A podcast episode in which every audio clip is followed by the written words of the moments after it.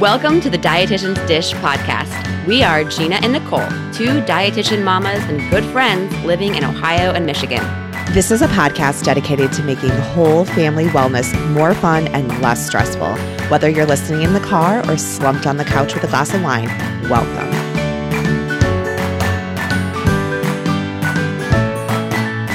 Hi, everyone. Thanks for joining us. I'm Nicole. And I'm Gina. And today we are dishing with Colleen Christensen or Christensen. Uh, I hope I'm pronouncing that correctly. Um, I have met Colleen um, a time or two. Maybe we've presented together um, at a conference. She is kind of the brains uh, behind No Food Rules on Instagram. And we're going to talk intuitive eating, health at every size, um, and really just kind of some controversial Uh, topics and conversation around weight and B M I. So uh, stay tuned. But before we jump into that, Gina, what is going on? What's new? Yeah. Well, I started to read the acclaimed Where the Crawdads Sing book. This is, by the way, book number twelve for me. And if for those of you who forgot, which I'm sure all of you did, I had a goal of reading ten books this summer, and I'm on number twelve. So a not this summer. I thought it was back. This year, right? I'm sorry, this year. This yeah. year, yes, correct. Yeah, not not ten this summer. Yeah, it was goal this year. Goal slayed. Yeah, I actually increased my goal, I think, to sixteen, which I there's I hope I can do that. I think that being, you know, the, during the whole COVID, I, I know I've had more time to read, and just it being summer and just a little bit more relaxed at work, I've had more time to read. And again, I got my Kindle, so I've just been flying through books. But yes, so far, I'm really in love with the book. I think it's super, I mean, I'm only on page, I think maybe like ninety, and I'm just, I'm really into it. So I, I'll, I can already tell what the hype is all about. It's got a little bit of, you know, mystery involved. It kind of goes back and forth Um, to different decades. And I, and I love that. All right. Secondly, uh, I've been doing a lot of staining this summer, and I, st- I stained recently our uh, jungle gym, our swing set, which needed stained badly. And my mom kind of pointed that out, like, Gina, are you going to stain your fence or your, um, sorry, your swing set? I hadn't even thought anything of it. I was like, I guess so. I did. Then I decided, you know what? While I'm into this staining groove, why don't I also do our fence? So I just finished staining our fence, and I have to say, it looks pretty good. It looks like an entirely new fence, and I took some pictures and posted it on my personal Instagram, and uh, yeah, I'm pretty proud of myself on that. Usually I pay someone to do this kind of stuff just because I don't have time. Like for me, money is time. Time is money, and but I have the time, so I decided to do it myself. Good for you. Yeah. And then other than that, you know, when this comes out, I will say, you know, work will be starting to get really, really busy. So I'm just kind of planning for that and ready for things just to start picking up. And as we get ready for the fall semester to start. Working at a university, I'm very curious yeah. to learn as you learn, like what school is going to look like for you guys, you know, yeah. like uh-huh. just with, I, I mean, I think we're all kind of just in queue waiting for like, hmm, what's fall going to bring with um, yeah. just education. Uh, lots of question and marks. It's it's not going to be much different where I work. I mean, the, they're they're just going to be ending the they're going to be ending the semester right after Thanksgiving, so the students will not be coming back, but they're not going to be ending the education of the semester. So the students will be off campus after November, after Thanksgiving, but will be virtually learning until the end of the actual semester, oh, academic semester. Uh huh. But I work for dining services, so things are going to look much different for us because all the students will be gone, you know, after Thanksgiving. Normally they come back for a few weeks. So it will definitely be weird. I'm more looking forward to and uh, nervous about hearing how where our school system is going to look for Paige. So she's starting kindergarten, and I know Shay is as well. So I'm really curious as to what that's going to look like, because mm-hmm. we have had no information given to us as of as of yet. Same, same. Pretty. So. Eh, we'll see. Yeah. Um. Well, I know we've kind of been just, you know, talking about just all matters regarding race and just starting conversations about just all things going on in the world right now. So two mentions that, you know, I've kind of committed, and I know you have too, Gina, to just kind of learning more, just self-exploration mm-hmm. and kind of like as a single person, like what can we do? Like, you know, we, mm-hmm. we can't control all people, but what can we do? And, and just, I think for me, awareness, education is a huge piece of that. So, yeah. um, two two things that I would recommend. One is um, specific to kind of like blacks is um, Just Mercy, the movie. It was uh, recommended to me by my sister-in-law. Have you heard of the movie? Yes, I have. Mm-hmm. Um, and it's based on a true story. Fabulous movie. Absolutely okay. Loved it. Highly, highly recommend. And, you know, it came out and we didn't really hear anything about it, I would say. Wouldn't you agree? I mean, there wasn't much acclaim to the movie at all, I would say. Am I, am I wrong? The wrong person to ask because movies okay. just really are not my thing. I would rather pick up a book. Um, but I will say yeah. that this movie was well worth uh, watching for sure. It's um, new, right? It is fairly new. I think it was it came out in twenty nineteen. Mm-hmm. Oh, maybe I'm not thinking of the same movie then. In twenty nineteen? Okay. I believe his name is, I think his name is Michael Jordan, actually. Michael B. Jordan, maybe. Does it have Brie Larson in it? Again, you're asking the wrong person. Okay. Um, um, I have to Google, though, Michael B. Jordan, I think. Okay. Because uh, it's yes, fine. It I'll is have to look it up. He is so hot. I just, I would watch anything with him in it, but this movie is amazing. Okay, so Michael okay. B. Jordan. Um, he, ooh, yummy. Okay, so that was mention number one. Mention number two is a book, um, and I wasn't expecting it, but uh, not specific to um, Black Lives Matter, but as far as racism, I would say I'm only halfway through, but Little Fires Everywhere. Oh, yeah. A very popular book being made into a series is my understanding. It's uh, already out. Yeah. Oh, it is. Uh-huh. Okay. Yes. I'm seeing that yeah. now. It says Hulu right on the front of the book. Duh. Okay. So um, highly recommend. I think so far, at least it was recommended to me. I'm halfway through, pretty much can't put the book down. So um, just mm-hmm. two really good ways to kind of uh, dig a little bit on, on race um, mm-hmm. and kind of just stirring up some emotions in yourself. Um, just conversation with your spouse, people you love, um, just good exploration, I would say. Yeah, I did like that book a lot. I actually did oh, you work, read it. watch the. I did. Mm-hmm. I did watch the first episode of the. Is it on Hulu or Netflix? I don't even know yeah, the series. Hulu, it I, looks like I couldn't even watch it. Like I just, I'm always someone who will choose the book over a movie or over a series any day. So I just, I, I wasn't really into the series. I just wanted to read the book and be done with it. I. That's all I want to, that's the only perspective I want to have is the book. Cause I, I, I don't know. I appreciated the book so much. I loved it. Just like you are saying. Yeah. I just didn't need to watch the series. Didn't do anything for me. Yeah. I don't know how it's, where it'll go from here, but so far I, it's, it's, un, it's an uncomfortable topic for sure. Mm-hmm. Um, okay. And then big change here. I yeah. bought an Instant Pot. Congratulations. I know. I like feel like I deserve a badge of like a rite of passage almost like where have I been? I, and to your point, like, I don't know what my digging in was all about, but we'll see. It arrives tomorrow. Um, okay. So hopefully by the next time we push out a show, I'll, ha- I'll have some new recipes and I can try some okay. of yours that we talked about on Healthier in a Hurry. So cool. Mm-hmm. Yeah. Um, okay. Before we kind of dig in and ta- start talking with Colleen, uh, we just wanted to ask a favor. If you're loving the show, which we hope you are, please write us a review. Uh, reviews are everything to us and really help more people find the show. Uh, more than you would realize. So we'd appreciate it so much, especially since less and less people are commuting. Uh, podcasters, believe it or not, have had, um, a nice dip in numbers. Lovely. So mm-hmm. uh, we are re- really just trying to grow the show and your reviews are, are probably the number one way to do that. So thank you. Um, okay. So getting into our topic today, our listeners have probably heard me say a few things mm-hmm. on repeat as far as living in a larger body, struggling with intuitive eating, and just kind of the place at the table for both intuitive eating and good health through nutrition. I... I am on that journey. I will probably always be on that journey. And I thought what better than to bring on a dietitian who not only ha- I've had the pleasure of meeting, uh, but one that works in the field of intuitive eating and the proprietary No Food Rules approach to health and wellness, uh, Colleen. So I know, Gina, before we bring her on, mm-hmm. you wanted to put me on the hot seat. I did. I do. Uh-huh. So we were, I was listening, I was on my Sunday run. This was a couple of weeks, or I guess it was last week at this point, where our Q and A episode had just been um, put out. And we got to the question about intuitive eating. And I think it was someone, someone had asked about my thoughts on intuitive eating for those in a larger body beyond um, that what might be considered quote unquote morbidly obese, which I hate to say that. So according to B M I numbers, anything over thirty-five, I believe is what that is. Mm-hmm.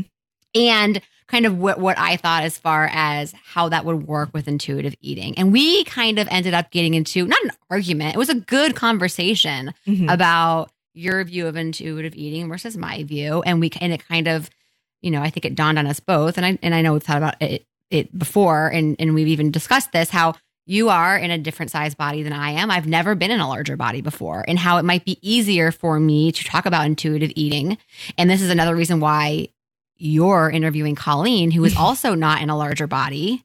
And I don't think she ever has been either. So is it easier for us to push the idea of intuitive eating since we have never had to, quote unquote, worry about our weight? And so we sort of talked about that back and forth. And my question for you, Nicole, is I'm just really curious. If you were working with a woman or a man who was, according to B M I, morbidly obese, what would you f- suggest for that person? Mm-hmm. Yeah. And Colleen and I are going to talk about it in, in a lot more detail in some research base. But um, so spoiler alert, like, you know, basically when research shows at a B M I of greater than thirty-five, that is where really health begins to suffer. Um, below that thirty-five threshold, you can really achieve good health, and in some instances, even uh, better health if you're taking into account things like um, endurance or, you know, exercise tolerance, uh, you know, fit over fat, if you will, kind of that that notion. But um, the reality exists that B M Is, you know, for for people who live in a thinner body, a B M I of thirty-five may sound quite high.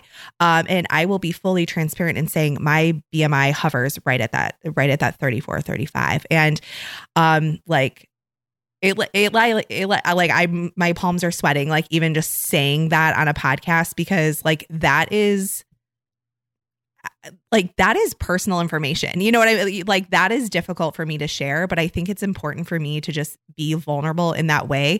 And who am I kidding? It's not a secret that I'm overweight. You know what I mean? Like yeah. Anybody can look at me and tell that I live in a larger body. And to me, yeah. a number is just a number. So what would okay. I suggest? I would suggest weight loss. However, I think how I would suggest that is approach number one would be probably finding a movement that brings them joy. And I think that that's something that, um, you know, when we talk about being a good role model for our children in all areas, I I think exercise is one of the things that parents can do first and foremost to, um, you know, kind of just bring health awareness to their children and, and help them lead a healthier life. So I think for most people who live in larger bodies, especially in that kind of class two obesity point and above, finding a movement that brings them joy can be difficult to find. It may hurt. Um, there's stigma. I mean, there, there's just fear that can come into walking into a gym when you live in a larger body. So all those things, mm-hmm. I think it's really getting serious about finding that thing. Um, and, you know, I'm kind of a walking like poster for like just the irony of a larger body in, in sports, if you will. Like most tennis players do not look like me. um, most hockey player, most women do not play ice hockey. So I, yeah. I, you know, I run, it is not pretty, but I enjoy it. It brings me joy. So I think it's one yeah. of those things where people in larger bodies have to be encouraged to move. Um, and I think that that's probably number one. So I think rather than focusing on fat loss is, you know, how do you make your body a better fuel machine? And that that involves exercise, getting started with the, on that journey. And I think from there, I think it's really um, approaching it slow and steady. I think it's redefining the relationship with food. Mm-hmm. Um, and to me, when I say that, what comes to mind is not necessarily intuitive eating, but it's like, mm. lo- I think it's an informal intuitive eating. Like I don't, I think I, I think I mean intuitive eating when I say that, but I probably have a different approach about it.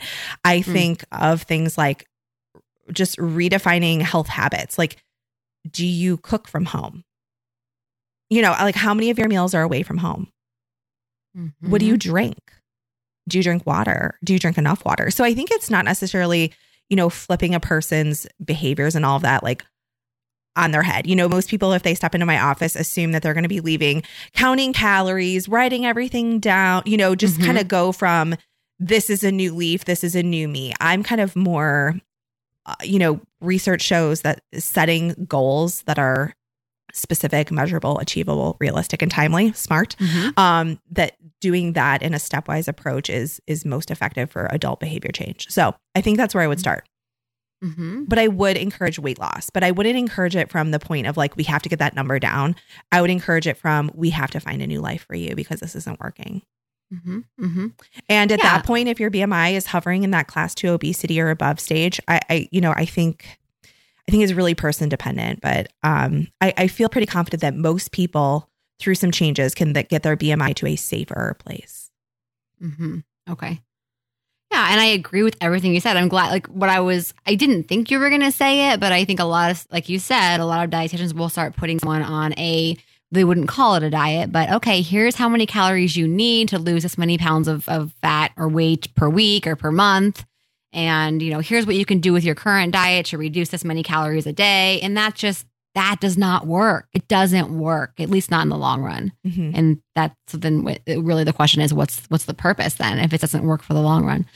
I think a lot of what you said is really kind of intuitive eating, but we can make that argument later. Yeah, I know what you're saying. You're saying that you still don't necessarily one hundred percent agree with the intuitive eating approach, but a lot of what you just said is really along the same uh, thought process of intuitive eating. It's changing habits, making goals, changing mindset, not looking necessarily at the weight on the scale or the calories that you're consuming, but just changing your approach to food and your relationship to food, which is a lot of what you said.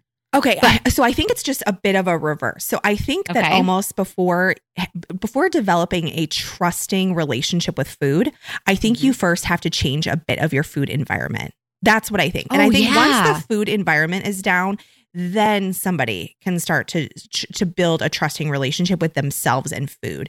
I think because, mm-hmm. you know, for somebody who doesn't change perhaps like what's available in the home and you just, you know, maybe broach the topic of intuitive eating, like the, the tools are not there to be successful, right? Like we need to, I mean, there has to be, um, there has to be talk about nutrition at some point. Like what is nutritious? What is, how can we increase the nutritional value of, of what it is that you're eating? Not to say that all foods don't fit, because that's, that's definitely true. But, you know, for people who I really, the people I struggle, because I do a lot of counseling in my job, the people I struggle with most are the ones who are either unwilling or just cannot seem to wrap their minds around the importance of eating in the home. Like mm-hmm. making food, like figuring out how to feed themselves.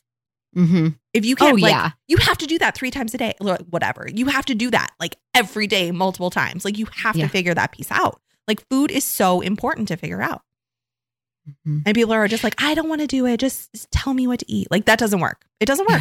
right, it's going to work for right. a week. I can tell you what to eat. I can give you a meal plan, but that is not going to work in the long run. Mm-hmm. You have to redefine yeah. your food environment. I agree. And you have to have a basic knowledge of what is, you know, health promoting and what is not. Not to say again that you can't eat the other things. It's just you need to have that basic knowledge. And I think you also need that basic support in the person or people that you're living with or that you're around day to day, or else it's going to be a struggle. Yep. Uh, that's kind of like the whole breastfeeding thing. It's, it's, you can do yeah. it. The most important thing is though, that you need to have some basic knowledge about what you're doing. And you also need to have support, especially um, amongst the people that you're living with day to day. So absolutely. Okay, great. I love that. I love your question. It was good. Good answer too. Thanks. All right, Gina, without further ado, let's bring on Colleen. You guys are going to love this interview. It's great. Here we go. All right, listeners, I am here with Colleen Christensen, um, which I, she just informed me she also uh, likes to say Christensen. So that's your that's your married name, right? Yes. So, um, and you were just, it's a, it's a beautiful day. You were just telling me you were out rollerblading. Yes. It's like my new, I don't know, like during quarantine, rollerblading has like made this comeback, and I rushed out to get myself some. First of all, it took me forever to find some because I swear they were like sold out. Um, but then I just got so into it. It was just like so nostalgic and so fun. I am not very good at it. My limbs are flying everywhere, but it's just so much fun. It was a gorgeous morning. So yeah, that's what I did this morning. So funny. I feel like quarantine has brought out nostalgia in a lot of people in a yes. lot of different ways. Yes. Oh my gosh. I mean, tie-dye, biker shorts, like it's like a throwback like time right now. The biker shorts seem to come out of nowhere. I was like, yes. And admittedly, I think I first saw them on ninety day fiance and I was like, what is she wearing? And now they're just everywhere. I may or may not be wearing a pair right now. Yes, I love it. Um, well, so you and I, Colleen, we we met a couple years ago, and, and I yeah. want to get into kind of like who you are and what you do and all of that. But I was thinking, you know, after scheduling this interview with you, I was like, some some people in your life, you've just, you feel like they've always kind of been there, even if it's mm-hmm. from afar. And I feel like you're one of those people in my life. And I was like, where did we meet? And I was like, oh, it was at a dairy thing for Michigan. And then I was like, yes, were you there too? Yes. Okay. And then also we did present together at the Michigan Academy mm-hmm. of Nutrition and Dietetics. Okay. So we, we have like a history more than I, mm-hmm. when I, my memory is terrible. So it is, this is a hundred percent on me, but we, we presented together about blogging, and I don't, what year was that? It was the year I graduated from Michigan State. So twenty fourteen, um, it was, it was the weekend of my graduation. Yeah, that was, I mean, feels so long ago, and it was just, oh my gosh, so much has changed since I then. Know. But yeah, it's crazy, crazy how you're someone, I mean, your life's just kind of, you have these different paths that cross. And I mean, it's just, everyone's kind of, there's always a reason, you know? It's so, so twenty fourteen. So you were like a baby dietitian. I was a baby. I you was were a baby, a baby, baby dietitian. Okay. And so tell, tell me, tell us a little bit about like where your career has taken you since like graduation day. Yeah. So I, I guess it would, because we met, like we said, during that time, and we talked about blogging in the dietetic space. And at that time, I had been blogging for uh, less than a year at that point, I would say, maybe about a year. Um, and then I continued to do that, just kind of talking about recipes and whatnot, um, on and off for the next, up until now. So I had been doing this since twenty fourteen.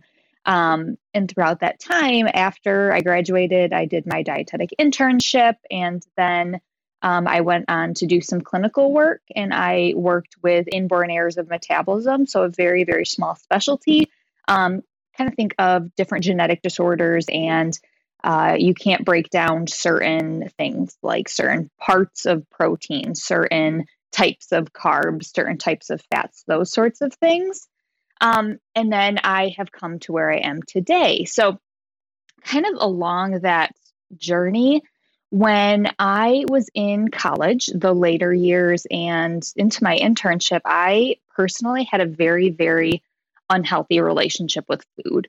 I was very restrictive. I had very poor body image. I, you know, succumbed to a lot of the diet culture messages that thinner is better, thinner is healthier, and we have to quote unquote eat clean all the time. And it was just a very, very unhealthy relationship. And food was kind of, food and my body were the way that I coped. It was how I coped with the stress. I mean, I was very type A perfectionist, very hard on myself, and that was how I coped. So it was around the time of my internship when I was like, okay, I need help. I kind of had this wake-up call, and I had like kind of half, you know, put effort into it for the few years prior.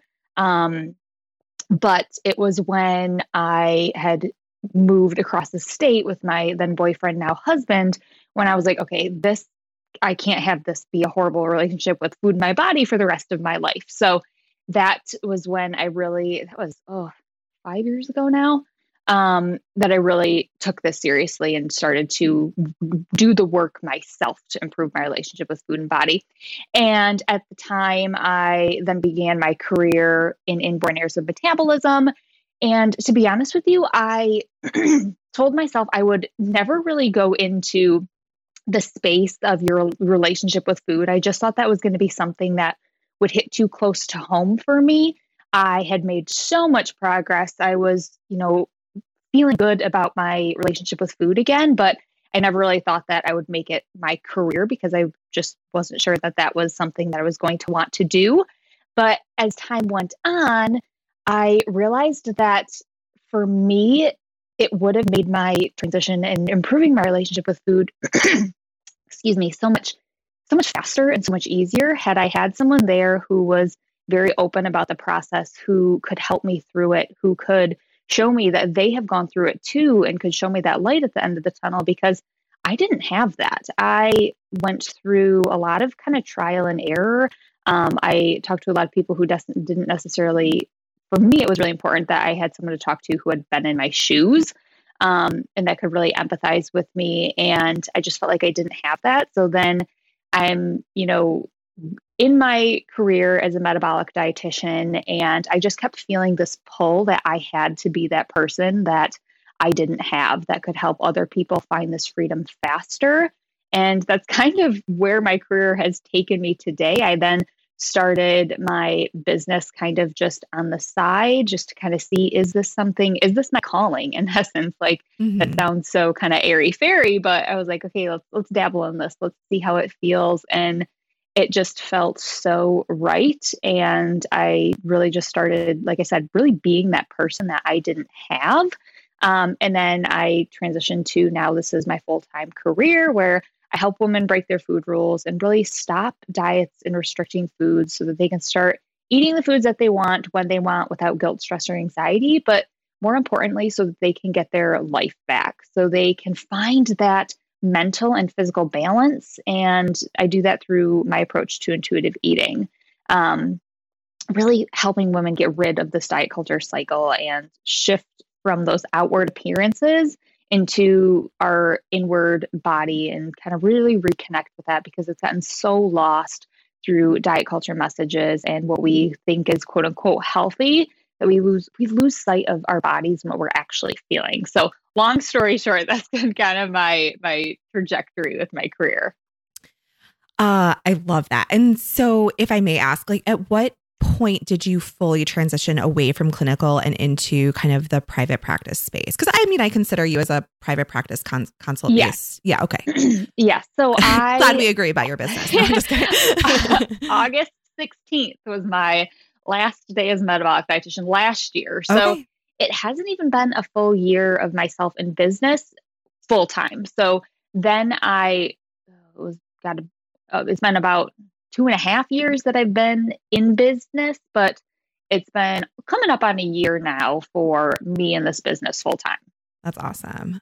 Yeah, it's been amazing. And congratulations, because so many Thank people, you. I think so many dietitians want to be there, and it's, mm-hmm. it's, it's, it can be a hard road. So I think that yeah. hybrid approach that you held on to for, you know, a n- number mm-hmm. of years. I mean, you have to have some stamina to be holding down a full-time oh job gosh, yes. and be pursuing, you know, your side hustle that you want to make into, into your gig. And that's, um, you know, speaking as somebody who's been in that space for eleven years as a blogger, and, you know, it's, it's difficult, but, um, I mean, kudos. That's amazing. Amazing. Yeah, and speaks volumes to, you know, what you're doing for people. That's huge.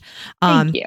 And I think it's good for, we have a lot of like new or soon to be dietitians that listen to the show. Mm-hmm. And I know there's so much debate as to whether young dietitians should enter the clinical space before yes. kind of branching out.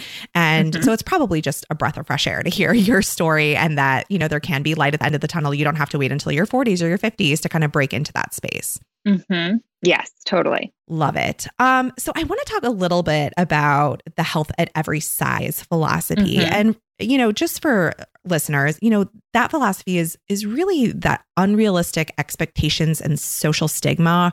Um, it, it's really the root of many individuals' weight issues. And as much as seventy percent of an individual's weight is dictated by genetics, um, ninety percent of people fail on diets, and sixty percent of those who lose weight end up gaining more than what they lost. And and that's all from a recent art. We're going to link that in the show notes. Um, and then beyond that, so I mean, weight status is huge. I come from a, cl- a fairly clinical space. I, I like to have an arm in both, but mm-hmm. um, you know, health risks that are associated with health at every size exist that d- do exist, uh, kind of depend on the degree of obesity. And I think for me as a dietitian in a larger body, here's where the science and, and the, the living, um, sometimes I just, I'm I'm constantly dancing with it. So research shows um, from the Centers for Disease Control uh, and Prevention that, you know, of a very large study, two point eight eight million individuals, found that having a B M I above thirty-five was associated with a higher death rate when compared to normal weight individuals. So when we say normal weight, we're talking a B M I of roughly twenty to twenty-five.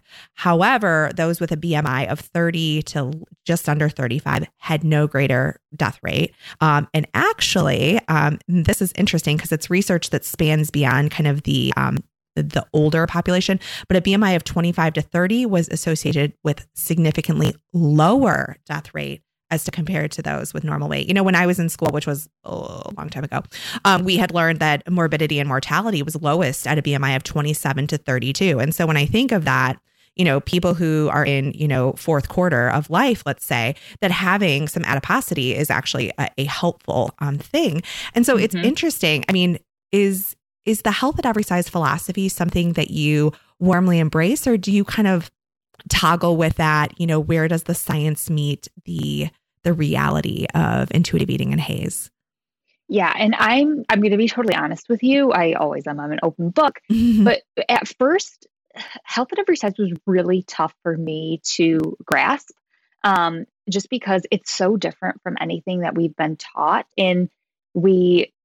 We're just, it's just so, such a different way to kind of think about things. And it really, it really does rock your world. I mean, we think of things one way, and then it's so easy to kind of look at these studies and just see, okay, well, this is correlated with this. But one thing I'm always constantly reminding myself, reminding my audience, is that correlation does not necessarily mean causation. And especially with studies, I always ask myself, I'm kind of like, okay, well, what other lifestyle factors are these, you know, this is this population experiencing? So if someone has a higher B M I, did they, have they constantly been weight cycling? And we know that going on diets and weight cycling is going to increase our set point weight.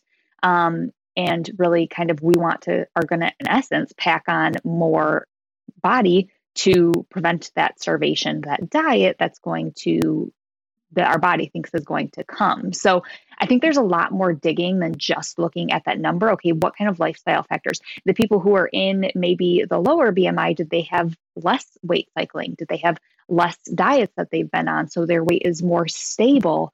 Um, I think that there's a lot more questions that we need to be asking. And it's it's it's easier to just look at a number and be like, okay, that's what we're basing this off of.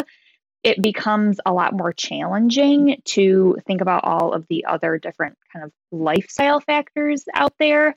Um, I would say anyone who is interested in health at every size, because I mean, I think that the best thing to do is always to the Health at Every Size book. Highly, highly recommend that, because it really, it's a long book. I have it on Audible. Um, I'm an Audible lover. Um, It's hefty. There's a lot of information in there. So I definitely recommend going straight to the source for that and really kind of digging into that side of things to explain it, because I'll be honest with you, I'm I'm not the best, you know, person at explaining necessarily the health at every size approach. I always say go back to the book and kind of get, if you really want the the the meaty stuff, like studies, they're all in there. Um, but I think bottom line, there's so much more to B M I that we need to be thinking about. And I think those lifestyle factors, we also know that those are more, you know, determinant of our health versus just the weight itself. And the Health at Every Size book really talks about that. Also, Body Respect is another really good one. Um, it's by one of the same authors writes it. And it, again, really kind of breaks down weight stigma and kind of the socioeconomic impacts that um, can happen as well. But I, I think that embracing it with a place of curiosity is really important, and know that you're going to feel challenged, and that's okay. And it's okay to feel this pull and this push, like, okay, should I, this controversy, I guess it's totally normal to have that inner controversy. And I think that shows that you're expanding your your knowledge. It shows that you're challenging yourself and finding what you believe in. Um, so I think that that push and pull, that kind of dance that you're describing, is totally normal and should be something that's embraced, because that's going to allow us to have even more conversations about this and kind of expand the way that we think about B M I, the way that we think about weight. And it's going to bring up these really important conversations that we should be having. Mm-hmm. So when you're working with clients and, um, I mean, is weight a factor at all in kind of your approach with each individual, or where do you see kind of your no food rules approach intersect with optimal health? Yes. Very good question. So I always, whenever clients work with me, if they come into my membership, I'm very, very transparent that we do not focus on our weight, because anytime we focus on the weight and we focus on, you know, because I'm, I'll be totally honest with you. I mean, weight loss, weight maintenance, and weight gain, they all happen when you start listening to your body. That's finding your set point weight, which Health at Every Size talks about too. It's almost like our bodies have this thermostat where they feel best at, and they can keep it within that range where it feels good, where it's functioning optimally, but we have to listen to our body. And that's where diet culture comes in and kind of robs that. And that is going to increase our set point weight, because like I said, our bodies are going to be like, oh shoot, well, she's going to take food from me, so I need to pack on as much as I can right now because that diet's right around the corner. Um, so I think that we always come in with the idea that we're going to let our weight fall where it, where it happens. But what I always say is we're going to focus on listening to our bodies, because that's really the best thing to do. I mean, no app, no person can, no equation can tell you exactly, as much as we want to say we can go online and look at those, you know, resting metabolic rates and have that be the amount of calories that we're going to eat a day. That's just, there's so much more to our energy intake that that just can't capture. So really you have to listen to your body, because I've just been doing a lot of research on the menstrual cycle. And even within that, I mean, our metabolic rates adjust. There's so many different things. Your body could be fighting something off where it just needs more energy. Um, so really the best thing to do is listen to your body and focus on the way that it feels. And with that, you know, weight loss may happen. If you are coming from a place of your really focusing on you're using food to cope, you're emotionally eating, weight loss very well may be something that happens. If you are restricting food and you're trying to strive for this, you know, this beauty standard that diet culture is telling us we need, you're restricting food, then weight gain might happen. And some also maintain their weight. So we focus a lot on the way your body feels, and the w- along with your food choices too. So how do you feel when you eat, you know, certain foods, certain food patterns versus how you have another type of food pattern. And I think that this not only allows you to feel that physical, you know, that physical feeling that we're looking for, that feeling of well-being, but it also allows you to do it from a place where it's sustainable, because that's what makes you feel good, good because every single person, I mean, we have different bodies, right? So different things are going to make us feel good. And then we also come in at the approach of the mental. So I always say, I want you to feel mentally and physically amazing. And people are like, well, what the heck do you mean by you want me to feel mentally amazing? Like, what does that even mean? My stance is that your food choices should not make you feel stressed. Your food choices should allow you to still feel that joy. You should still be able to go to a birthday party and have the cake, even though, you know, if you ate cake all day long, maybe you wouldn't feel so great. That wouldn't make you feel physically amazing. But that's going to, it really contributes to that mentally amazing, where you're able to celebrate life, you're able to enjoy it. So we really work on that balance where you can find both things. And that is, again, if you focus on both of those, where your weight is going to fall in that set point weight, where you feel both of those things, you can find that, I hate the term balance because I feel like it's so thrown around, but you, that's in essence what you're finding is that balance. And that is where your body's going to function optimally.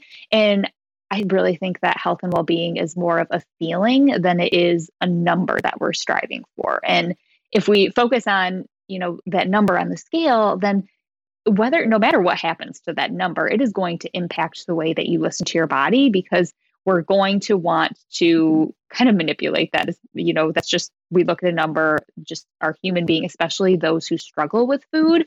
We like control. We like to see quote unquote progress. Um, so I think that you just, one of the first things I see is you got to get rid of the scale. I was literally just in my membership before this and saw a picture of someone finally today was like, I'm done.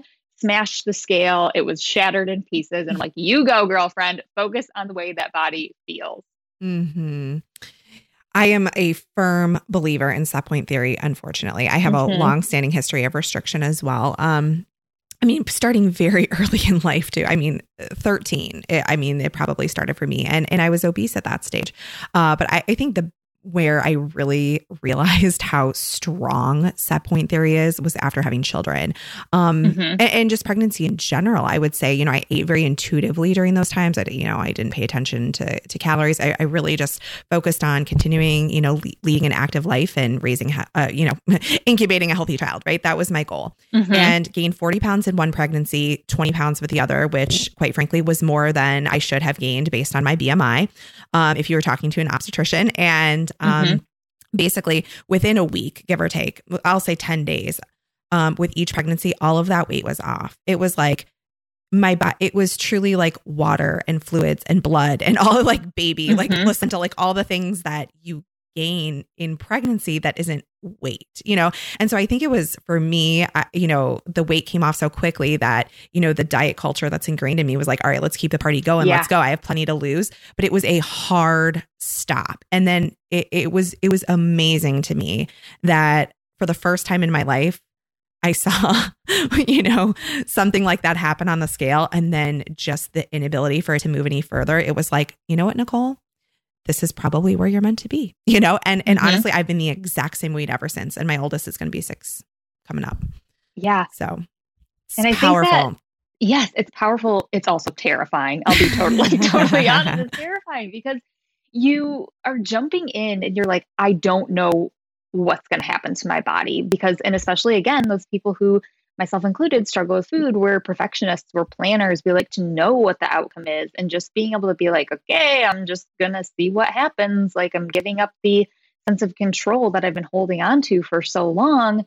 It's terrifying, but it's so, so if you're, if anyone out there listening is like, yeah, that sounds great, but I'm just not sure. Like I can do it. You can do it. I mean, it's so freeing to be able to be like, you know what? I'm just going to let my body do what it's going to do. And we're going to roll with it because that is where that balance, that balance between that mental and physical feeling really comes in. And you're, fo- you're just able to focus more on life. I mean, we only have one of these lives to live. We can't be sitting here, you know, not having those experiences, like with your little ones, having ice cream or, you know, f- focusing on those things. Those are the experiences that matter in this life. And just, it really just takes giving up that, that control and allowing your body to fall where it can be.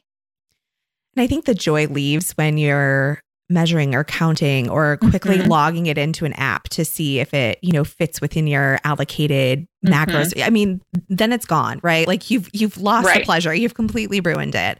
Um, and I think when I gave up that stuff, I, you know, I, I think you're like me. We we pack a lot into a day, and mm-hmm. um, there's only so much time in a day.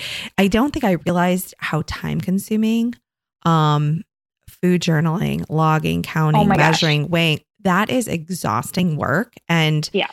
to rid that of your in your life, it's it, it freedom is what is the word that comes to mind. I mean, complete mm-hmm. freedom.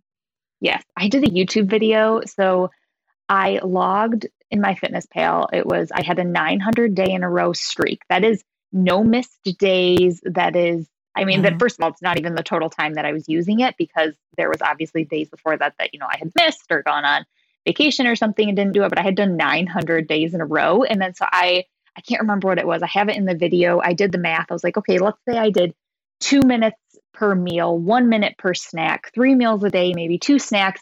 And I just remember like the hours and the days that it equated to. And I was like, I just lost that much life. Like, oh my gosh, it's just so eye-opening. And you gain so much time and mental space that is just, oh my gosh, it's literally life-changing. Yeah. So interesting.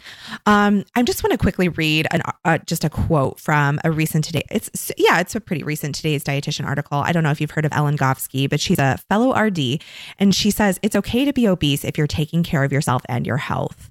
Um, and it sounds like your approach it, it jives with that. Is that a fair statement? Yeah, and like I said, I mean numbers they they can't capture. You can't look at someone or look at a number and tell someone's health. Um, you, it's really more to me about those lifestyle factors, and those have more of an impact than those numbers, because if we're, you know, going on these yo-yo diets, like I said, we know that's going to lead to weight gain. That's going to increase our set point weight.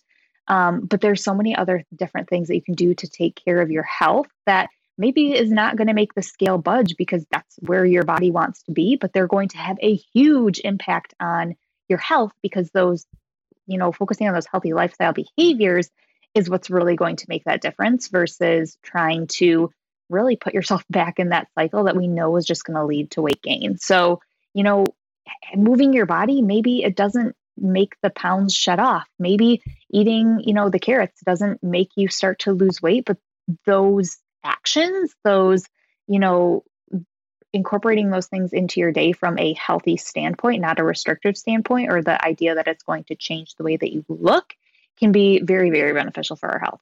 Mm-hmm. Mm-hmm.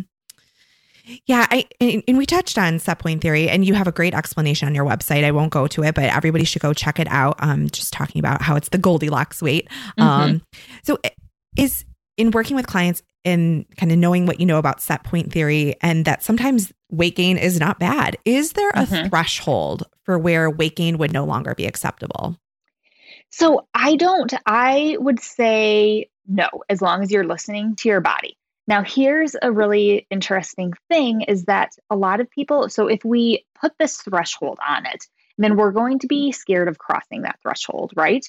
So what they found in, I'm, I'm sure you know the study, the Minnesota Semi-Starvation Study, absolutely fascinating. It's like one of the classic studies.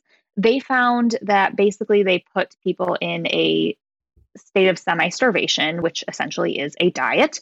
They lost weight. And then when they allowed them to eat again, they allowed them to eat ad lib. So whenever they wanted, then they actually overshot their fat mass by one hundred forty-five percent. But then in about a year, it took them to come back to about five percent of their, within about five percent of their pre-starvation weight. So their, you know, their set point weight essentially, because they had never really done dieting before then. Um, it, putting a limit on it can prevent you from coming full circle, because a lot of times we may kind of do that, quote unquote, what some people call overshoot weight. And that's normal. That is your body using that energy to, in essence, repair itself. Whereas if we put that kind of restriction, a lot of people do this, to be honest. And I did this at first too. And that's part of why I made this my career, to help other people avoid these mistakes that, okay, I, I'm, I'm okay with gaining weight as long as it's under X pounds, or I'm okay with gaining weight as long as it just turns into muscle. You know, we have these caveats, but when that happens, then we're going to be still manipulating our food intake. We're going to be like, okay, well, I better be a little careful because I don't want to go over that number. As hard and as counterintuitive to what diet culture is telling us, we kind of have to just let go and let be. I heard a really good quote the other day that, you know, letting yourself eat, find your set point weight, go through this process. It's not about letting yourself go. It's about letting yourself be. And we're really just, and it's a process. It's a process. You're not just going to magically find your set point weight. There's going to be, you know, some ups and downs. And I personally experienced the overshoot too. Um, I remember looking back, I gained, I talk about it in one of my YouTube videos, I gained a total of thirty pounds. Um, and I'm not necessarily right now thirty pounds. I can feel I'm not where I was when I had gained all that weight. Um, some people might gain more, some people might gain less, but you know, everyone's journey is different, and just really putting those caps or those caveats in there can kind of impair you really, truly coming full circle. Mm-hmm. It's, it can be a scary thought, but it's terrifying. It is. And I've just, I lean in a hundred percent now, because I, I have learned that it's, it, I am a much happier person when I am not trying to um, outsmart my set point. Yeah. Uh, I love it. That's awesome advice. Uh, so we know an integral part of intuitive eating is eating foods that you enjoy rather than the foods you, quote, should be eating. Mm-hmm. Uh, but what if somebody, and I'm sure we have plenty of listeners who struggle with this, um, if not with uh, themselves, with their children, what if someone says that all the foods they like aren't healthy? Mm-hmm. So I think that there, that opens a much bigger conversation. So I'd kind of challenge that a little bit. And I think the first thing that I would say is, first of all, what are you defining as, quote unquote, healthy? So a lot of times people are like, well, I don't like kale. I don't like, you know, these plain things. I don't like smoothie bowls. To be honest, I don't like kale either. So I don't eat it. Um, And it's almost like you have to redefine what healthy means to you. Um, and just really allowing yourself to say, okay, what makes me feel good? And I would really, really hit this point home that wanting to eat all those quote unquote junk foods at first, so all the cookies, the cakes, that is one hundred eighty percent normal. So if you're like, I tried this for like a day and all I did was eat cookies, that's totally normal. And that's to be expected because our bodies, we've said these foods are bad for so long. We've said they're off limits. So when you finally say, okay, you can have these, there's no restriction, you're going to want to eat a lot of them because your body doesn't know how to really kind of self-regulate those. And it kind of is like, oh my gosh, she's letting me eat the cookies now. I better stock up while I can. It's really this Last Supper phenomenon that we're like, okay, these are usually restricted, so I'm going to go ham on them right now so that, you know, I can kind of get my fill. So that's really normal at first. And I can tell you, I can't, I can't tell you how many times that, like I said, women will come into my membership and they're like, I'm, I kind of don't believe this. Like, you're telling me that I'm going to get to the point where I'm not going to want to eat cookies all day long, where I'm going to crave carrots. And they're just skeptics. And then they're like, oh my gosh, girlfriend, it happened to me. I just wanted the crunchy carrots. You know, I didn't feel like eating the chips. Like, I don't, this is crazy. If you listen to your body, then it is going to, to show you what feels good. And, but that takes time. So if anyone out there listening is like, okay, well, I tried this for a week, you got to do it longer. Like, I know it's tough. And I almost think that, like, I, I, again, I also heard this um, analogy the other day. It was, I'm, I'm not going to, I'm probably going to butcher this. It's not going to be word for word, but when a toddler's learning to walk. So in essence, when we're learning to repair our relationship with foods, we're learning to listen to our bodies. When that toddler is learning to walk, and they get up and they fall down, we don't scold them. We're not like, you idiot, like, what did you just do? We applaud them and we say, okay, try again. So that's really kind of the approach that I would say to this person is to say, well, if you think that you don't, you know, you're going to only eat those foods all the time, keep trying, keep exploring your options, keep giving yourself that permission, because then you're start going to start to eat them in a way that feels good to you, right? And you're going to not necessarily feel that pull towards them. And it's, it's, it's totally a process, and just be very, very kind to yourself. But at the same time, like I said, also really challenge what you're thinking is quote unquote healthy, because it's, that term is just so deep rooted in diet culture now itself that we don't even know what the heck that means. It's not all just kale and smoothies and all this stuff. It can be whatever makes you feel good. And that takes exploration, right? And it's also going to look different for everyone else. So sometimes I will tell people, like, well, what's your version of healthy? Like, what does that look like to you? What does that mean to you? What does that feel like to you? So those are just some different things that you can really think about when it comes to that, that term healthy, that I feel like I have such a love-hate relationship with, because it's thrown everywhere. I mean, you see it on mm-hmm. Pinterest, you see all these recipes that are titled healthy. Well, what does that really mean, right? It, it's so individualized to every single person. Well, and we talk about it with children all the time, but I, you know, be, having worked in adult, you know, clinical with diabetes my entire career, I can tell you a lot of adults have not tried half of the foods that they, you know, exist. Oh, yeah. And it's like, mm-hmm. well, why don't we try something new? Like, you might mm-hmm. like it. You know, it's, um, mm-hmm. so I think that's one point. And I, this is just kind of a goofy comment, but I think it was a Sex and the City quote that it was like, however long you dated somebody, you get half that length yes! to like get I over them. That episode. Yes. um, I feel like, I think the approach here, like you said, you cannot, diet culture is ingrained in us from mm-hmm. such a young age. I mean, my my five-year-old knows what the word fat means. Mm-hmm. I didn't teach her that. Like that that mm-hmm. comes through her living life, right? And yep. how do I as a parent shelter her from that? I, I haven't figured that one out, and, and I probably never will. But um, what I know is, like, I, I had diet culture so deeply ingrained in me, and I still struggle with it.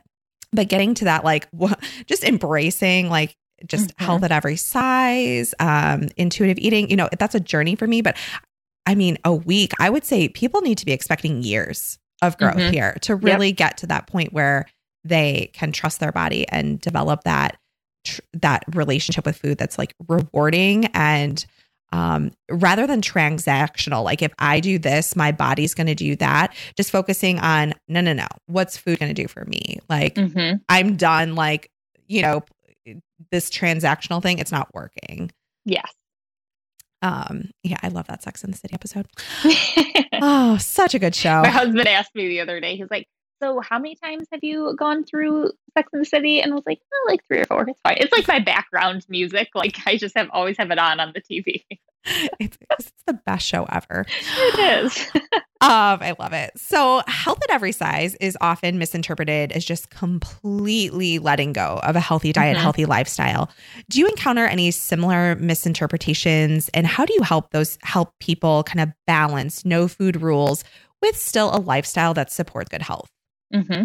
Yeah. So I, I love this question. So I feel like what I really, really strive to do is because on social media, it can seem like, okay, when you let go of your food rules, when you start to approach intuitive eating, it's cookies and cakes and all this all day long. And I love, love, love the gentle nutrition side of things because that's what makes me feel best. Right. So that's, I'm a dietitian. I still love the, the science part of things. And I think that that's what makes my approach and just my brand and my message really unique is that I'm like, oh, it's okay to want those things. It's okay to want to, you know, still choose healthy options and to live your healthiest life. Heck, I'm all for that too.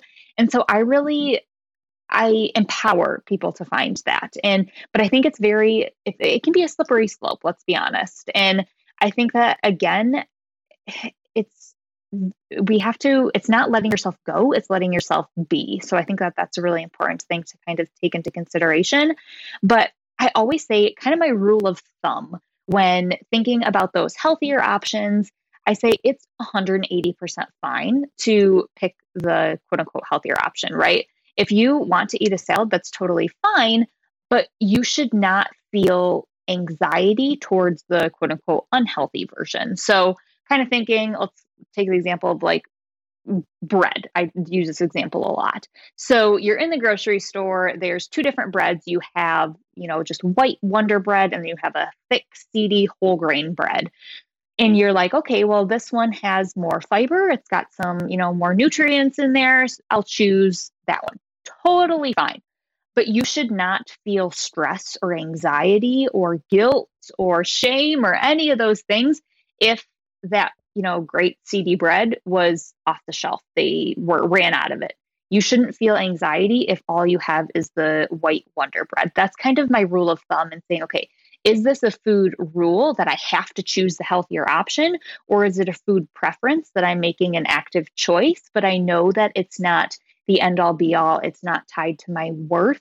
Um, that's really kind of the, the rule of thumb because I'm all for, you know, like I said, choosing those quote unquote healthier options if it's coming from a place of, okay, this is going to, you know, benefit my health. This is something that's going to satisfy me. That's huge too. You have to think about the satisfaction, or are you going to leave the table, you know, feeling like, eh, that, you know, didn't really hit the spot. That's just as important as nutrition. And I think that it more than just, you know, you know, what's healthier than eating kale, having a healthy relationship with food. I mean, we see that quote all over Pinterest.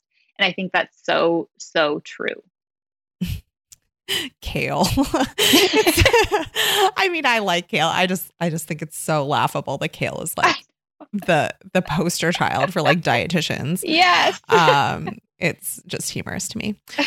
Okay. So I almost nixed this question because I've been doing a lot of research. It's just an interesting time right now with everything going on with Black Lives Matter. It has opened so much beyond just discrimination in general. Mm-hmm. I would say is it's kind of like floodgates right now. And I've mm-hmm. seen a lot about thin privilege on mm-hmm. social media. And um, that is a very hotly debated, controversial, even just, um, you know, like name thin privilege. Um, but mm-hmm. I'm curious, as somebody who lives in a smaller body, um, do you identify at all with that? Or um, I, I don't, I, I, and I don't mean that in any offense at no, all. Yeah. I'm, I'm just curious, like, does that resonate at all with you?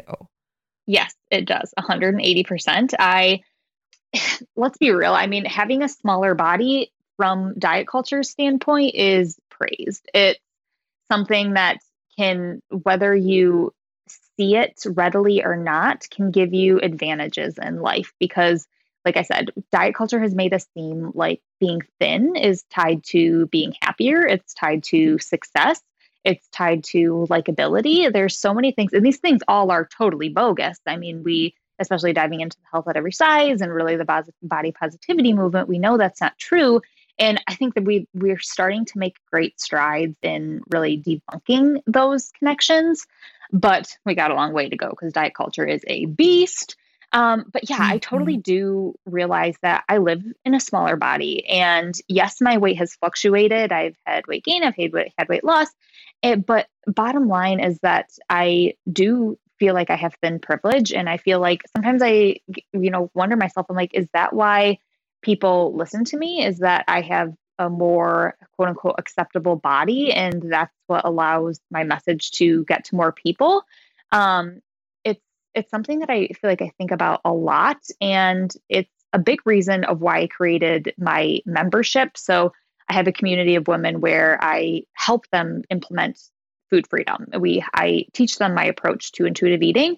And the reason why I started that, I was doing a lot of one-on-one work, but then I, I want, I was, I felt like I was constantly connecting women because I don't know what it's like to be in a larger body. And I'll be the first person to say that. I, I can, you know, help you with what's helped me with body image. But if I recognize that someone in a larger body sometimes might not want to listen to me, and that's okay. You all, everyone has the right to decide what makes, you know, what messages resonate with them. And that's why I created my membership, to have a wide variety of women of all shapes, sizes, colors, that we can all talk about these things. It's not just from my point of view, which, to be honest, some people find that hard to resonate with. So that was something that I did. Okay, how can I diversify my message? How can I give, you know, all shapes, sizes, and colors support? So that's kind of how I've started to approach that. And I think the biggest thing for me with thin privilege is that I recognize it, and I'm trying to use it for good. I'm trying to spread, I, like I said, people might listen. My, like, sometimes I wonder, is my brand successful because I am, quote unquote, you know, what diet culture would say is the beauty standard. Um, but I can still use that platform, that message, that privilege to share about health at every size, to be able to spread this message even more and help open everyone else's eyes so that we can all start to feel comfortable in our our bodies, no matter what, um, you know, shape, size, whatever it might be. And to be honest with you too, something that I think about is, would it also maybe be easier in this space or easier in my message if I was a different body size? You know, would I be more relatable if I lived in a larger body? Or because I'm, I'm gangly as heck. I mean, I am like, I'm a thin girl. Um, and you are so you know, funny. Would, would, would my message be spread more? And that's something that, you know, weighs on me. I'm getting much better at it. You know, this is my, this is my body. This is who I am. I, I'm not going to, you know, stuff myself with food just to fit an image of, you know, what someone might resonate with more, because you will never make everyone happy. All you can do is focus on yourself and focus on your life, what makes you feel good. Um, but yeah, thin privilege, privilege, I definitely think I, I do have it, and I think it's real. Um, and all I can say is, is if anyone else out there is kind of wondering about that, or like, do I have thin privilege? Do your best to use that privilege that you've been given to spread more messages, to help debunk all of these myths out there and help everyone start to feel more, more comfortable in their own bodies. Yeah. I love your response. It's, you know, my, my co-host Gina, um, she is, I, I would say she also has a thin privilege, and she identifies with that. Mm-hmm. And we got into this text exchange a couple of weeks ago, and she's like, cause I always just say, I struggle with intuitive eating. I just mm-hmm. struggle cause I, I live in a body that I wish was a smaller size for, for, mm-hmm. for many reasons. I mean, it's not overly difficult to find clothes, mm-hmm. but I want to look good. I, I, you know, I, I want to feel good, and I do for mm-hmm. the most part. Um, but I think if we were being honest honest, we all want to change something about our bodies. I mm-hmm. think that's just human nature. And so what I was trying to tell Gina was trying to make it relatable to her, because I know she's on this like wrinkle thing. Like we, we all want like this perfect complexion. I said, think about it this way, Gina. I didn't know how else to like have it resonate. Mm-hmm. Um, but if every bite you took that you didn't like need, let's say like every bite that was like a pleasure bite, or I, I don't know, how, just every additional bite mm-hmm. that you took could make your wrinkles worse, it would make you think differently about that food. Yeah. And I, I don't know how else, like I, I'm trying to come up with a different analogy, but, and I, I don't know if that resonated with her, but I was like, I was like, I know Gina cares about wrinkles. And I was just trying mm-hmm. to like help her understand why somebody living in a larger body may just struggle a bit more living a life, mm-hmm. you know, ingrained with intuitive eating. So, um, mm-hmm. you know, that's just, and then, then I live with a person, my husband, who definitely has thin privilege, and he swears he doesn't. Um, but I can look at the, I mean, I always joke, nobody would know a dietitian lives in my house. If you open my, I mean, it's like Costco sized bags of like M and M's. I mean, he eats great through the day, probably under eats, but you know, mm-hmm. who am I to say? Mm-hmm. Um, and uh, then he kind of, he, he's like a bear before bed. He just like stockpiles it all, but it's not uncommon for him to go through like four different courses of uh, desserts. I mean, we're, and we're talking mm-hmm. about decadent dessert. Yeah. I mean, yep. Thousands of calories every single night. And mm-hmm. I just sit there with my four ounces of wine, just watching it go down every night. And I'm like, mm-hmm. this is not fair. You know, I mean, you mm-hmm. defy science. And so hearing that seventy percent, um, I think that was the the number, seventy percent of, yeah, of adults' weight is is uh, determined by genetics. And when mm-hmm. I look at his dad, I'm like, yep. um, you know, it's just interesting because, and he, his sister and I have had the opposite conversation because she struggles a bit more. So yeah, it's just interesting to kind of open up that, that conversation. And I think for me as a dietitian, um, and what Gina tells me, and she's so sweet, she's like, but you, you live a healthy life. And I'm like, yeah, I know. I just want to look like I live, you know, because mm-hmm. a stigma is out there. And, um, you know, as you said, breaking diet culture is a beast. Um, mm-hmm. that's going to be a big one, and, and take a lot of time for people to kind of just see different perspectives on. Yeah. And I mean, it, it's hard to come to terms with, you know, everyone has these different body shapes and sizes, and you have to kind of think about it like, okay, well, if you have a shoe size of an eight and a half, you're not going to squeeze yourself in or feel shameful because you don't have a shoe size of six. Like there's, that's what it is. And I think that that's almost like the same thing as our bodies. We're all going to have different, um, you know, shapes and sizes. Fun fact, growing up, I had a goal height. I wanted to be five ten. I am not five ten, but I don't beat myself up about that. It's just that just, you know, isn't what my body was made to be. And I think that we really need to kind of start taking that approach with our shapes and sizes of our actual bodies as well. I love that. I mean, who's not going to remember that? You know, you can't change your shoe size and you can't change your height. So yes. I love that. That's great, Colleen. Thank you. Yes. Okay. So I'm throwing a, a, a question in here, and this is actually mm-hmm. from a friend who's also a dietitian. Oh. Um, and I think not throwing you for a loop here, but it's a, she asked, I've been practicing intuitive eating for a bit now and have mm-hmm. allowed myself to eat what I want, but I still find myself having diet-like thoughts. I want to fit into my clothes. I want to protect my, my heart health that lead to guilt. How can I continue to move in the right direction?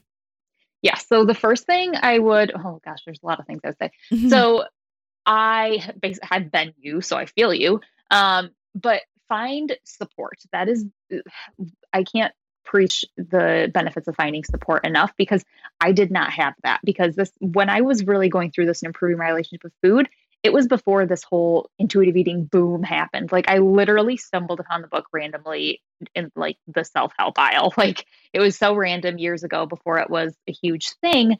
But if I had had people to tell me this is normal, keep going, you can do this, you know, you're just having a bad day, that would have been immensely more helpful. And again, that's part of the reason why I've made this my career, is to provide you that. So find that support. Um, and also know that, like we've said, diet culture is a beast. So there's going to be those messages, be it in the magazines, in the grocery store, on the billboards, on the commercials, whatever it might be.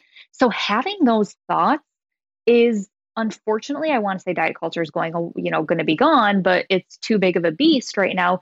It's normal to have those thoughts, because those thoughts are being implanted in essence in your brain by those magazines, by those uh, T V shows, you know, all of those things. So just know that it's normal to have those kind of thoughts. And the way that I kind of view it or explain it is that the more that you go through this process and the more that you strengthen your relationship with food and body, the more you're going to build up that suit of armor against those things. And they're going to be able to bounce off. But especially in those beginning stages, you have to really kind of, it's a really a conscious choice. So first of all, do not get angry at yourself for feeling that way. I'd be lying if I didn't look at, say that, you know, there are days when I look in the mirror and I'm like, oh my gosh, like I do not like the way my body looks. But then what you do is you make a choice. Okay, so this is the thought. Don't get upset about it. Just kind of say, this is the thought I'm having. What's, what do I want to do about it? So if it's not a thought that you want to happen, I literally say do some visualization and picture it just like floating away like a butterfly. Like I'm letting that thought go and then replace it with a new one. So this is really working to retrain your brain, which we work a lot on because again, kind of, kind of how I describe retraining your brain away from those diet culture thoughts is, so imagine you're going through the woods and you're going taking this path, right? It's super well, you know, well walked. It's very well carved out, and you, that's diet culture, and that's those negative thoughts. And you want to start having more positive thoughts about your body. You want to be more accepting of it. Well, if you've been in diet culture for so long, there is no path for that. You have to create it. So what I say is you have to start replacing those thoughts with new ones. You have to start carving that new trail for you to be able to go down. And it's going to feel forced at first because there's no trail. There's sticks everywhere. There's lots of roadblocks in your way. But as you start to continue down this path, those sticks kind of go to the side. You start to see this trail form. And the more you do that, the more your brain is going to see that trail. And it's going to be like, oh, okay, so I come to this fork in the road, which is I'm looking at my body. What is my thought going to be? Or, you know, I'm, I'm eating this food. What is my thought going to be about it? Your body now has two decisions to take. It can either take the diet culture path or it can take the more food freedom path. And then as you start to continually make that choice towards the food freedom thoughts, then your body is going to be like, okay, got it. This is what you want to think. And it's going to start that way, start doing that automatically. But that takes time and it takes that consistent energy. And I will fully admit it's exhausting at first to constantly be like, okay, what's my, that's why I'm a big fan of mantras and affirmations, because it's just boom, something you can go to to replace that thought. Um, and it takes time, it takes conscious energy, but over time it becomes automatic, just like listening to your, listening to your hunger and fullness does. It takes a lot of that upfront effort, listening, you know, looking at the hunger scale. Okay, how am I feeling right now? Kind of doing that assessment. But it becomes automatic the more that you do it. You're creating that new path for you to take. And then when you don't take that other path, there are going to be trees falling in it. And it's just not going to be something that you decide to take anymore because there's, it's just not as prominent of a path. And you, that's kind of how those thoughts tend to kind of drop off. Does that make sense? Did I explain mm-hmm. that well? Yeah, it's no, okay. I, the visual, I, I have a terrible memory. That kind of stuff sticks with me. So no, I think that, you know, that is a meaningful visual for so Good. Many people. Thank you. You have a, you have great experience with all this. And you also have a very highly engaged and quickly growing social media platform. How has your social media success impacted your ability to change the lives of others? And what advice do you have uh, to those who may be missing the mark on both growing and engaging people through social media? Yeah, I think that I attribute a lot of my business to social media. I mean, I, th- I think it's, to be honest, I think social media is a double-edged sword and you have to use it in the right way because it's so easy to, I always am talking about like, you have to cultivate your feed and get rid of the accounts that don't serve you.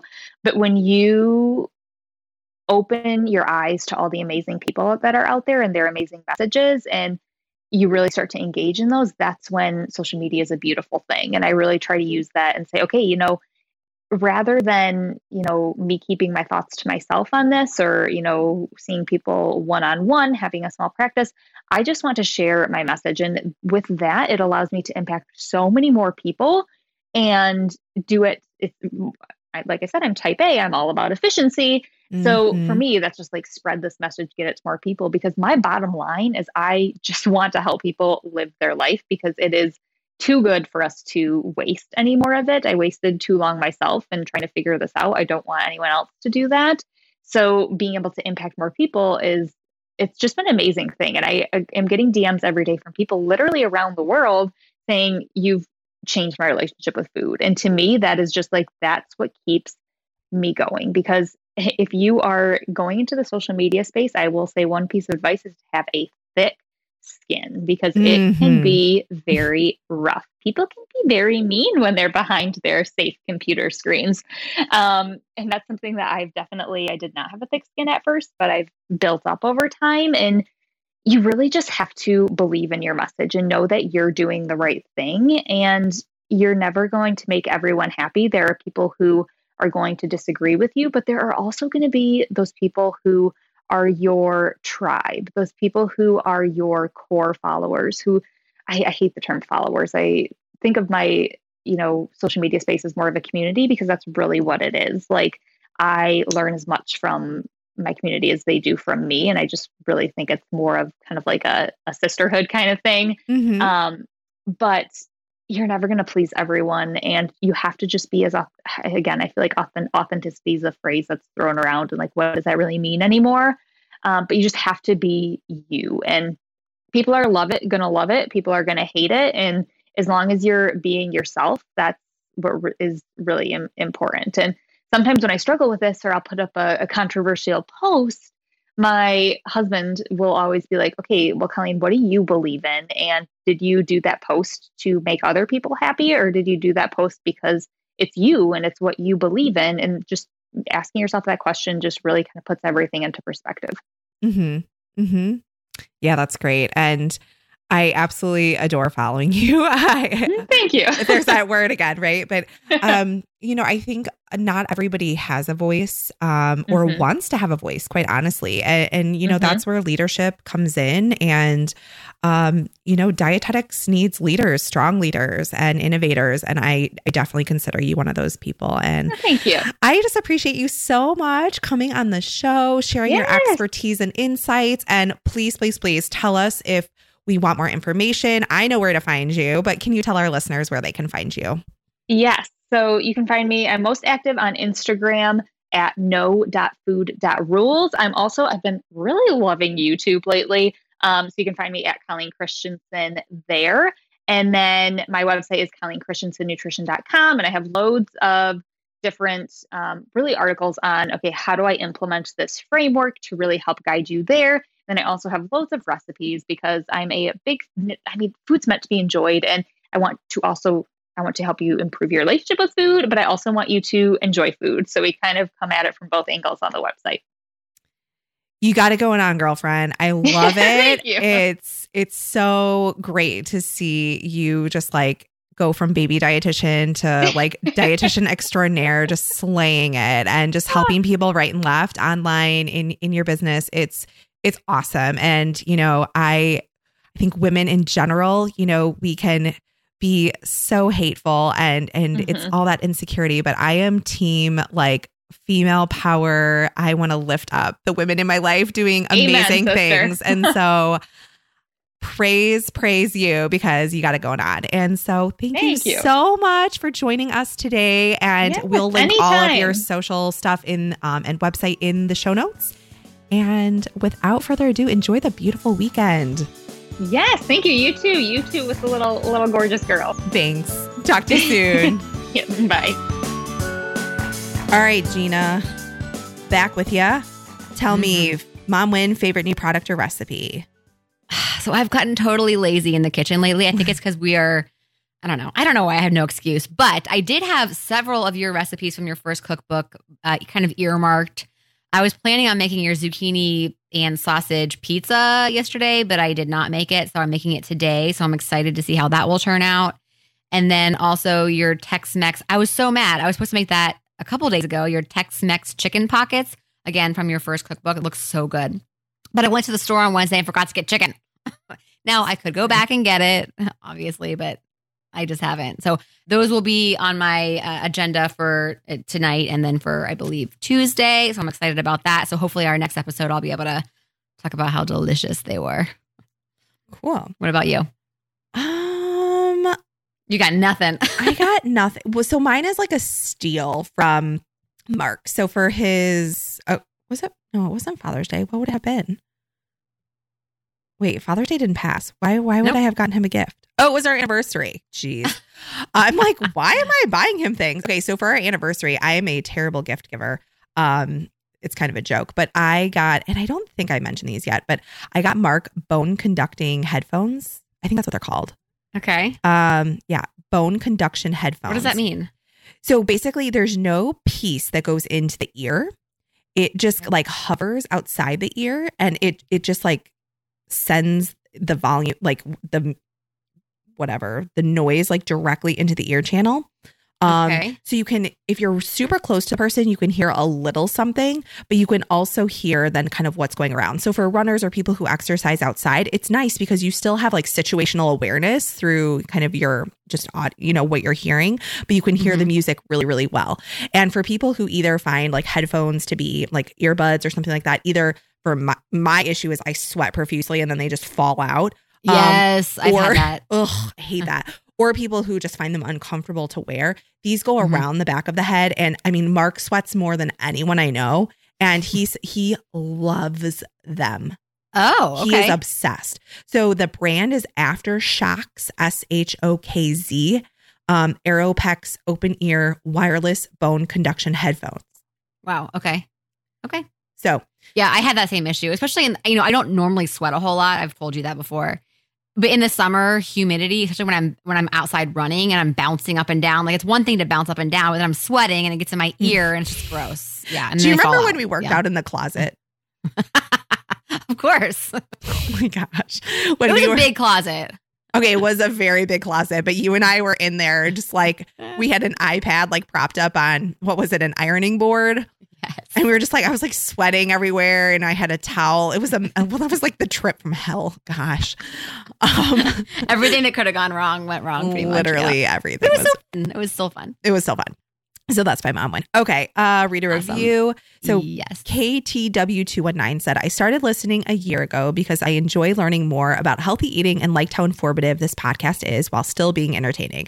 Now as a new mom, I enjoy it even more. And looking for look forward to being able to implement more of Gina and Nicole's tips as my son gets older and starts eating food. So love it. Um, very nice. Yeah. All right. Thank you so, so much. Yes, thank you. Coming up on July fifth, the day after the fourth of July. I can't believe it's on a Saturday this year. It's weird.